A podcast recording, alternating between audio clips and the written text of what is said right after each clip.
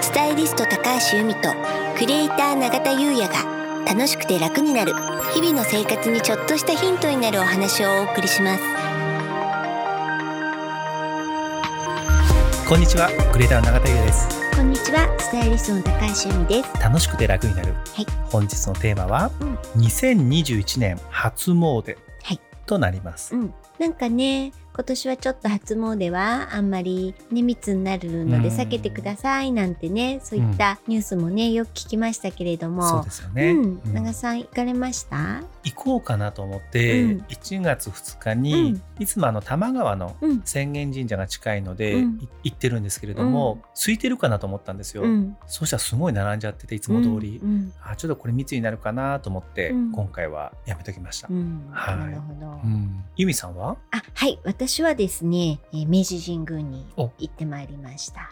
毎年明治神宮。毎年明治神あ宮で。すそうなんですね、うん。うんそれでまあうーん空いてはいなかったですけど、はい。まああそこすごく広いですしね。そうですようね、ん。なんでまあ密って感じではなかったかな。うん。うん。でねはい。まあ初詣って、まあ、どういう目的で行かれます？まあ感謝ですよね。あはい、はい、そうです。うん。うん、あのお願い事をするんではなくて、はい無事にね生活できていることへの感謝はい。を伝えに行く場ですけれども、まあ、初詣というと私はもう一つやらねばって感じで行くんですけど、はい。うん、なんですか？なんでしょあ、うん。おみくじとかう、うん、お返しに行く、あそうですね。おみくじじゃないか。お守りとおか守りとかお札とか、その、うん。去年いただいたものをはいお返ししてお礼をするっていうのが、あのまずはやりたいことなんうんですよね。そうですね。初詣といえばね、うん。まずそれやりますよね、うんうんそれでねあの無事にちょっとお返ししてきて、うんはい。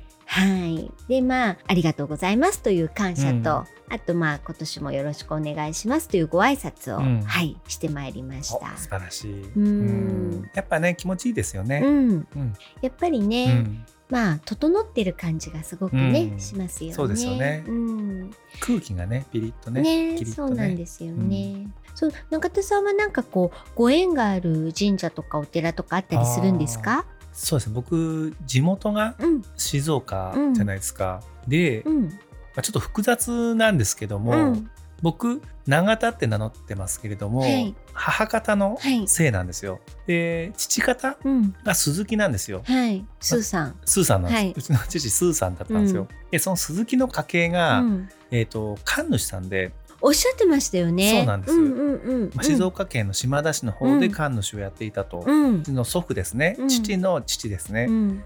は長男ではないので、うんそこはついてないんですけども、ずっとあの変な話ですけどお葬式とかうん。親戚でやってたりとかして、うんでやっぱ祖父も、うん。あの自分の家を構える時に、うん。まあ、父の実家ですよね。あのやっぱり神社のうん。横がいいのかなと思ったんでしょうね、うん。静岡に五国神社っていうちょっと大きめの神社があるんですけども、そこの横が実家なんですよ父の。そう。なんで父の実家に預けられた時とか遊びに行く時とかは、もう祖父と、まあ、大体その神社でうん。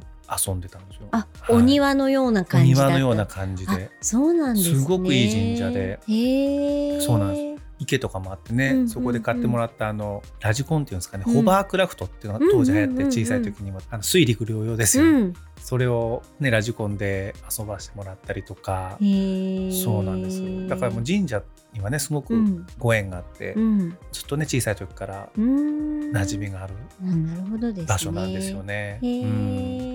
はいでうん。とはいえ、うん。静岡にいる時に、まあ、うん友達とかと初詣うん。行く時って、うん。大体若い時ってうん前の夜から言いません、大晦日からね。ねうん。うん大晦日からいてみんなでねうん鐘が鳴ってイエーイみたいにやるじゃないですか、うんうんはい。その時はいつも仲間とはうん静岡の浅間神社に行ってたんですよ、へえ。そうなんです、んうんうんで浅間神社って、うんあの富士山が見えるところにあってで僕はその静岡の浅間神社の方にうん仲間とは行っていて、今はたまたま多摩川の浅間神社の方に、まあ、近くなのでってことで、なるほど。はいまあ、浅間神社さんもねなんかご縁があるのかなっていうイメージですね。そうなんですね。はいやっぱ富士山がね綺麗に見えるんでね、いいですよね。うんうんうんうん富士山はねやっぱり日本人はね好きですよね。好きですよねやっぱね、うん気持ちいいですよね。うんうん由美さんは何かあります？はい私あの実家の、えっと、向かい側が神社で裏がお寺だったんですよ。そうなんですか？そうなんですよ。市川ですよね？市川です。千葉の市川なんですけど、はい、まあ、テコナ霊堂という神社が表にあって、うん、ママさん愚坊寺というお寺が、まあ、でも山の上なんで、まあ、裏といっても裏の山の上だったんですけど、うん、そうだからなんかそういった環境ではあったんですけれど、はい、でもあの高校生までだったんでそこに住んでたのがね。うん。その頃って、まあ、まだ風水とかもあれですし、うん、そういった神社仏閣とかの興味も全然だったので、うんはいただあのうちの母は商売をしていたので、うん、必ず仕事に行く前に神社にあのお参りをしてたんですよね。いいですね。うん、であの私もねあの今住んでるあのお家の、うん、あの氏神様がもう本当に歩いて10秒ぐらいのとこにあるんですよ。なので朝出かける前に必ずそこにご挨拶してから出かけてるので、あのやっぱりね年を重ねるとそういう風にもなるし、まあたまにねこう母もそうしてたよななんてことをね思い出すことがあるんですけどね。そういうのいいですよね。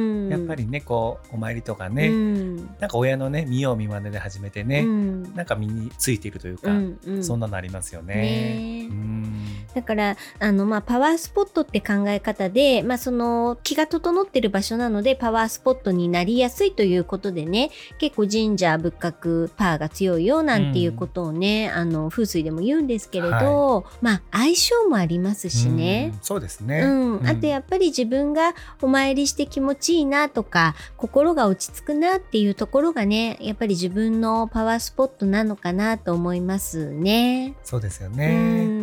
ありがとうございます。はい、ありがとうございます。まあ、なのでね、冒頭にあのお話ししましたけど、お札とかお守りとかって1年なんでね、うん、なんでまあ1年経ったものは、えー、お返しに上がるのがいいと思うんですけど、まあ今ちょっとこういった状況なんでね、はい状況見ながらってところではあるんですけど、それでね、もらったところじゃなくても、神社でもらったものだったら神社。お寺でもらったものだったらお寺で、その他のとこでもらったものもお返しできるのでね。あそうなんですね。そうなんですよ。うん、なのでちょっとそこだけあの混ぜこぜにしなければ、うん、違ったところでもらったものもあの受けていただけるので、はい、ぜひ1年を目安に行っていただけたらと思います。ありがとうございます。はい。それでは本日は以上となります。はい。開運エキスポスタイリスト高橋由美とクリエイター永田優也がお送りしました。